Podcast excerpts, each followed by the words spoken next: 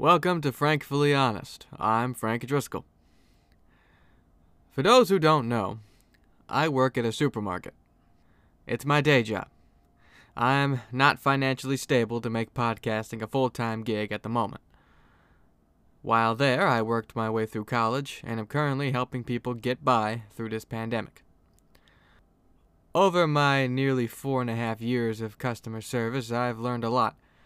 But one important thing I've learned is when the holidays come, you gotta plan ahead. We get Easter products in February and Halloween candy in August.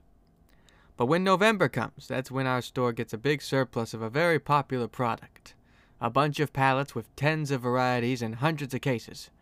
Something you can't have the holidays without eggnog. To be honest, I wasn't always a big eggnog fan. It came to me gradually.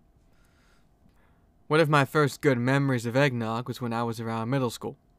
Back then, Jack in the Box restaurants had an eggnog milkshake that was only available in the winter months. My siblings and I couldn't get enough of them. Sadly, they haven't been around for a while, which is too bad. I couldn't make a petition online to bring them back. That experience actually got me to like regular eggnog. In a way, it's the same thing as the shake, just without the extra frothiness. You see, I only drink eggnog this time of year, the reasons why others only drink it this time of year, because it's socially acceptable.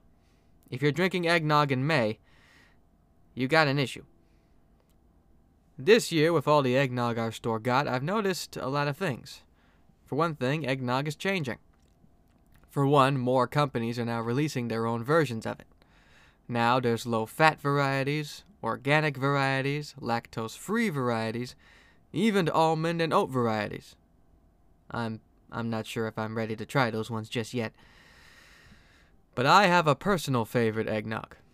It's a bit old school, nothing too exuberant, but you just can't beat it.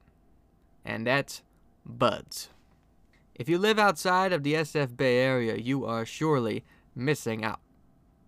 You see, Bud's Ice Cream of San Francisco was a very popular ice cream shop alongside the city's Noe Valley neighborhood. According to those who can remember, and from what I found online, people would wait for nearly an hour, in the fog no less, for a scoop of ice cream. And in a guide about San Francisco cuisine, the website Table Agent also pointed out that it was one of the first mass producers of adding chunks of fruit and chocolate to their batches to give it a better flavor. In fact, even Time magazine praised their ice cream once in an issue. Sadly, the original shop isn't around anymore, but Bud's name lives on, with various shops in SF carrying their ice cream name, and, interestingly enough, Bud's has numerous locations in Thailand and other Asian countries. Bud's is also still making their eggnog. I'm not sure how exactly. I tried to look up Bud's itself and I couldn't find a, a factory or anything like that, but whatever the mystery is, it's still here. and it's a local treat this time of year.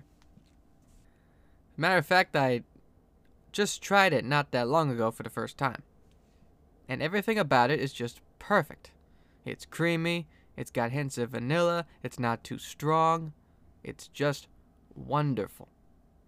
And a shot or two of Irish whiskey doesn't hurt either. As a matter of fact, my good buddy Zach says it's the only eggnog that his family recognizes. I guess all the other ones are imposters and or rip-offs in his house. I can understand that.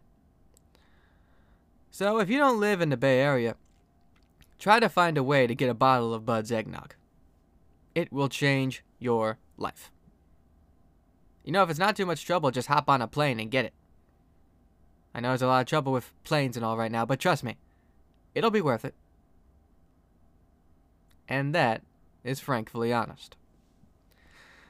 Thank you all for tuning in. Be sure to follow me at FrankfullyCast on Instagram and on Twitter for show updates and more. And be sure to tune in every Thursday at 8 a.m. Eastern, 5 a.m. Pacific for new episodes. Until next time, I'm Frank Driscoll. Have a good one.